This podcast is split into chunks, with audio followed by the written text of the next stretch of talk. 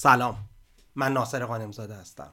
به پادکست مدیر ممتاز خوش آمدید. در این برنامه سعی می‌کنیم با هم سفر تبدیل شدن از کسی که ایده داره به کارآفرین از کارآفرین به مدیر حرفه‌ای و از مدیر حرفه‌ای و برتر به رهبر رو طی کنیم. شما ممکن از هر جای این مسیر به ما پیوسته باشید. توجه داشته باشید که خود من هم توی همین مسیر هستم و دارم سعی می‌کنم که مدیر و رهبر بهتری باشم. در چند قسمت اول مدیر ممتاز سعی می‌کنم به راه اندازی استارتاپ بپردازم و چیزهایی رو که خودم توی این مسیر یاد گرفتم و بارها و بارها پراکنده جاهای مختلف گفتم رو یک جا بیارم.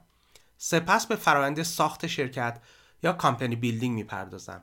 مرحله مهم و حیاتی که معمولا باید بعد از رسیدن به همخوانی محصول بازار یا همون product market fit رخ بده و در این مرحله است که کم کم استارتاپ یا کسب و کار کوچیکمون رو به یک شرکت سازمانی یافته تبدیل می‌کنیم و خودمون هم باید به یک مدیر حرفه تبدیل بشیم.